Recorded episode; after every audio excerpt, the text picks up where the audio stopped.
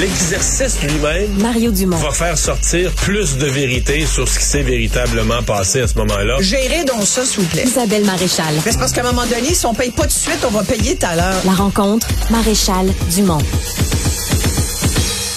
Bonjour Isabelle.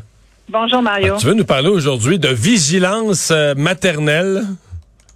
Ben parental, tu sais. euh, Parental, les, les, ouais. aussi, les pères aussi peuvent être vigilants par rapport au comportement de leurs euh, ados, de leurs euh, adolescentes. Ici, en fait, c'est qu'il y a un procès en ce moment, là, cette semaine, au Palais de justice de Montréal, euh, qui a attiré mon attention. L'histoire euh, s'est passée il y a deux ans.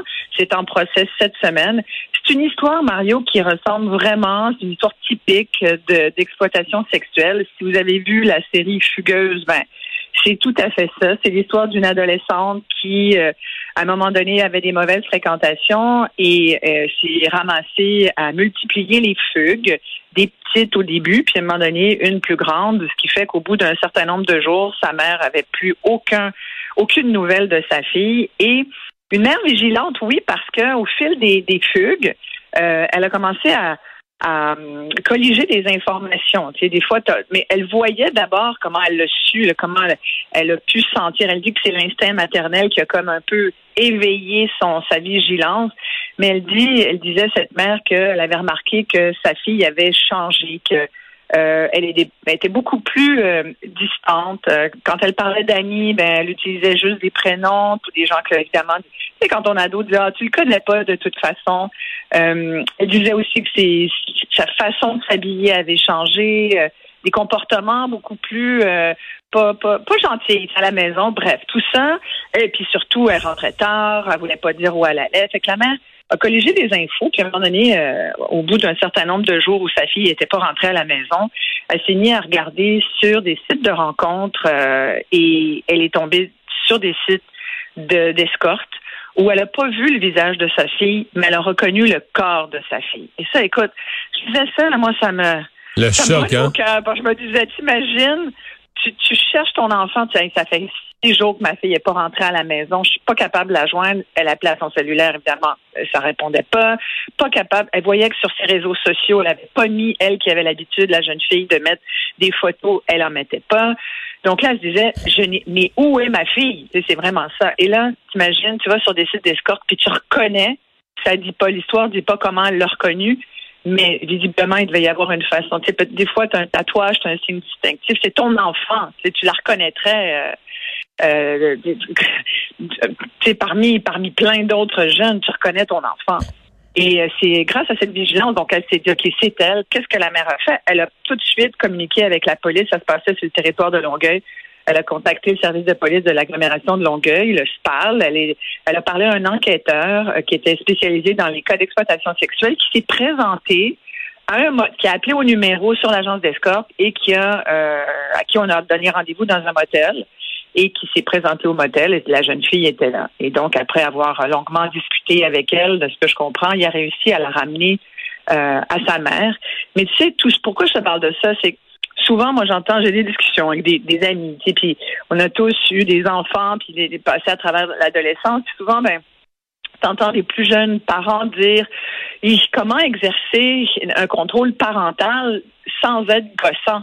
C'est vrai, c'est ça la difficulté. Comment tu- peux-tu surveiller de loin parce que tu veux protéger ton enfant? Comment peux-tu surveiller de loin ton ado, garder le canal de communication ouvert, mais sans brûler tes, tes cartes de parents parce que tu veux pas justement qu'il y ait des chicanes? Puis tu sais, je- vois Non, parce que là, tu vas te faire dire, tu vas te faire dire que c'est toi qui, a- tu questions, vas, te- tu vas te faire dire comme parent que c'est toi qui as coupé le lien en étant euh, gossant, là, tu sais, en étant toujours sur son dos, à poser des questions de trop et tout ça. Fait que c'est difficile, euh, ce que je comprends, les parents, ils, ils savent plus, euh, tu sais, ils veulent être souples, laisser un peu d'élastique pour pas passer pour euh, contrôlant, mais il y a un point où tu sais plus ce qui se passe, tu, tu viens... euh, C'est très difficile. C'est très, très, très délicat. Tu sais, c'est en même temps, tu vois, au début, les premières fugues, euh, la, la jeune fille revenait à la maison, puis ça a l'air que sa mère euh, était obligée de supporter une pluie d'insultes. Euh, moi, j'ai même, euh, il y a des gens que j'ai eu l'occasion de rencontrer qui m'ont dit, écoute, c'était pas beau, là, c'était de la violence. Même euh, le jeune peut tout casser dans la maison, il peut même être violent physiquement avec son parent. Il y, y a- beaucoup de jeunes qui qui ont une certaine, qui vivent toutes sortes de choses. Ça peut générer une certaine rage intérieure. Il y a, bref, il y a toutes sortes de situations qui amènent un jeune à vouloir dire, regarde, puis de toute façon, à l'adolescence, le parent, on sait bien, il est loser pour l'ado. Hein. C'est, on n'est pas des amis, on est des parents. Tout ce que les parents disent, souvent, ben, c'est sujet à à, faire le contraire. C'est que c'est toi, comment tu fais pour exercer ton, d'abord pour être un, un, parent toujours aimant et éducateur et, et pas contrôlant à outrance? Et on peut pas les attacher nos enfants non plus. Fait il faut que, faut quand même être capable de dire, ben, je vais faire confiance à mon jeune.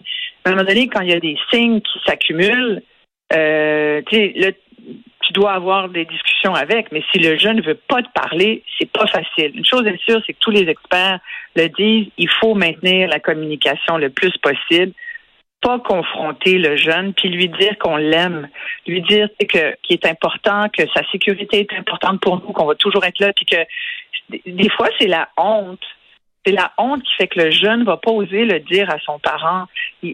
C'est quand t'es déjà, quand t'as déjà fait un ou deux clients parce que tes nouvelles fréquentations, mettons le gars qui est ton pimp, mais tu sais pas que c'est ton pimp parce que toi tu penses que c'est comme comme ado que c'est ton chum qui t'a, ça fait deux mois qui, te fait plein de cadeaux, qui t'achète toutes sortes d'affaires, puis là ils viennent te dire là, depuis quelques jours comme hum, ouais mais c'était pas gratuit, fille, il va falloir que tu me rembourses comment ben tu vas faire des clients. Ou alors le gars invente une histoire où il est persécuté par par d'autres il doit absolument faire de l'argent il n'y a pas d'argent. Peux-tu m'aider? J'ai deux trois clients. Faisant juste deux trois juste le temps qu'on se fasse une coupe de miel. Puis finalement la fille est prise dans un étau. Souvent c'est l'amour. C'est l'amour, c'est l'impression que l'autre t'aime. C'est des, c'est des relations hyper manipulatrices là entre l'adulte qui profite, qui exploite le corps d'un jeune ou d'une jeune. Là, je parle surtout de filles, mais il y a aussi des proxénètes qui, font la même chose avec, avec des adolescents, avec des garçons. Fait c'est ça qui est difficile. Qu'il faut dire aux jeunes, t'as pas besoin d'avoir honte. Regarde, peu importe ce que tu as fait, moi, comme parent, je vais toujours t'aimer. Et, et, c'est vrai que c'est difficile, c'est extrêmement éprouvant pour les parents parce que tu te dis, oh mon Dieu, pendant que tu essaies d'aider ton jeune, tu te dis, où est-ce que j'ai mal fait, où est-ce que, tu sais, on se culpabilise aussi, mais c'est éprouvant pour l'adolescent qui est pris là-dedans sans compter la peur de représailles, sans compter que souvent, euh, dans le cas de, dont je te parle, qui est en cours cette semaine, c'est un couple, un homme et une femme. De ce que je comprends, la fille elle-même, qui s'appelait Barbie, était également euh, euh, elle-même donnait des services sexuels. En fait, les, les, elle était exploitée par le gars, le pimp. donc, c'est souvent ça. Puis ce qu'on voit aussi, c'est souvent, il y a une première fille exploitée qui va, qui trouve sans doute qu'elle est toute seule, puis qui va chercher à en exploiter d'autres. Je te dis, c'est tellement typique ce genre d'histoire. Moi, je comprends pas qu'on fait pas plus pour éradiquer l'exploitation sexuelle. J'ai fait un peu de recherche là-dessus, puis ça m'a ramené à cette commission qu'il y a eu euh, il y a deux ans, tu t'en souviens sans doute, avec euh, Yann Lafrenière, commission spéciale sur l'exploitation sexuelle des mineurs. Puis on, il devait y avoir, il y avait, il y a d'ailleurs eu des recommandations de ça. Puis je sais plus, je me suis dit tiens, il faudrait bien vérifier où ça en est parce que deux ans plus tard, il semble qu'on on n'entend plus parler de ça. Les clients abuseurs, surtout de mineurs, tu sais, c'est dans, dans le cas ici, comme dans beaucoup de cas, c'est des mineurs. C'est un crime.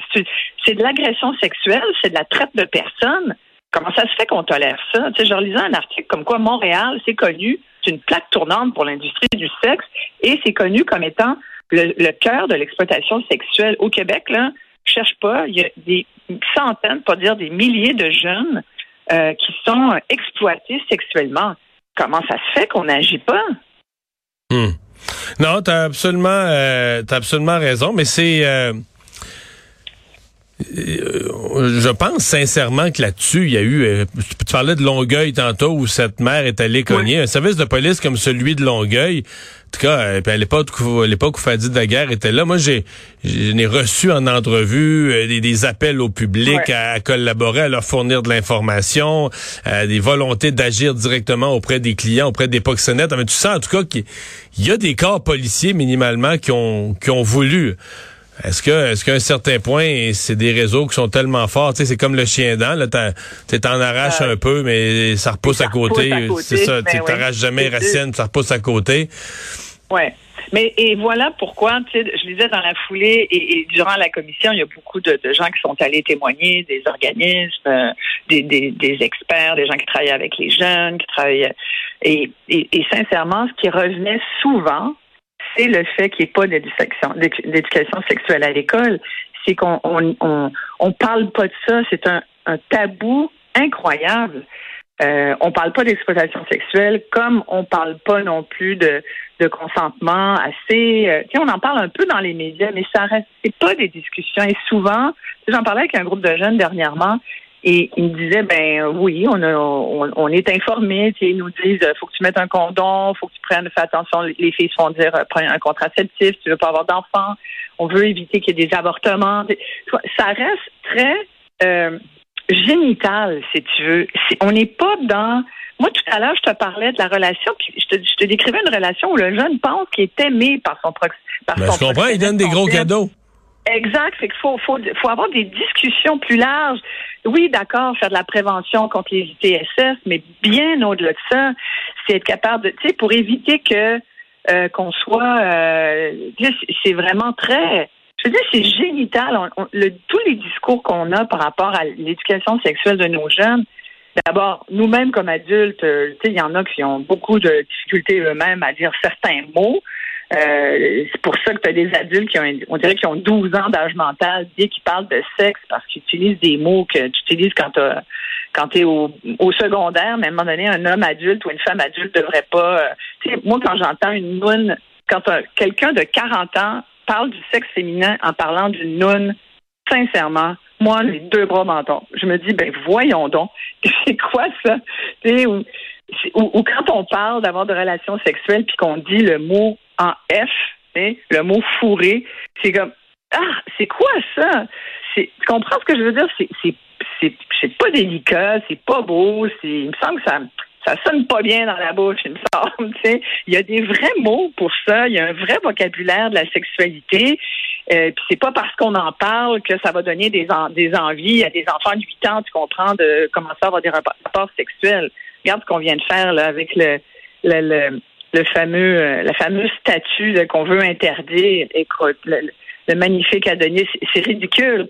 C'est pas parce que tu empêches ton jeune d'avoir accès qu'il va pas avoir accès. La meilleure preuve, c'est qu'ils vont trouver une façon sur Internet euh, d'avoir accès à toutes sortes de contenus. Puis on est peut-être mieux de contrôler ce contenu-là. Hein. C'est une chose qu'on a compris. Euh, c'est une chose qu'on a comprise euh, dans le monde d'aujourd'hui. c'est celle-là. On peut pas couper nos jeunes des contenus. donc, ben, qu'on voudrait leur censurer.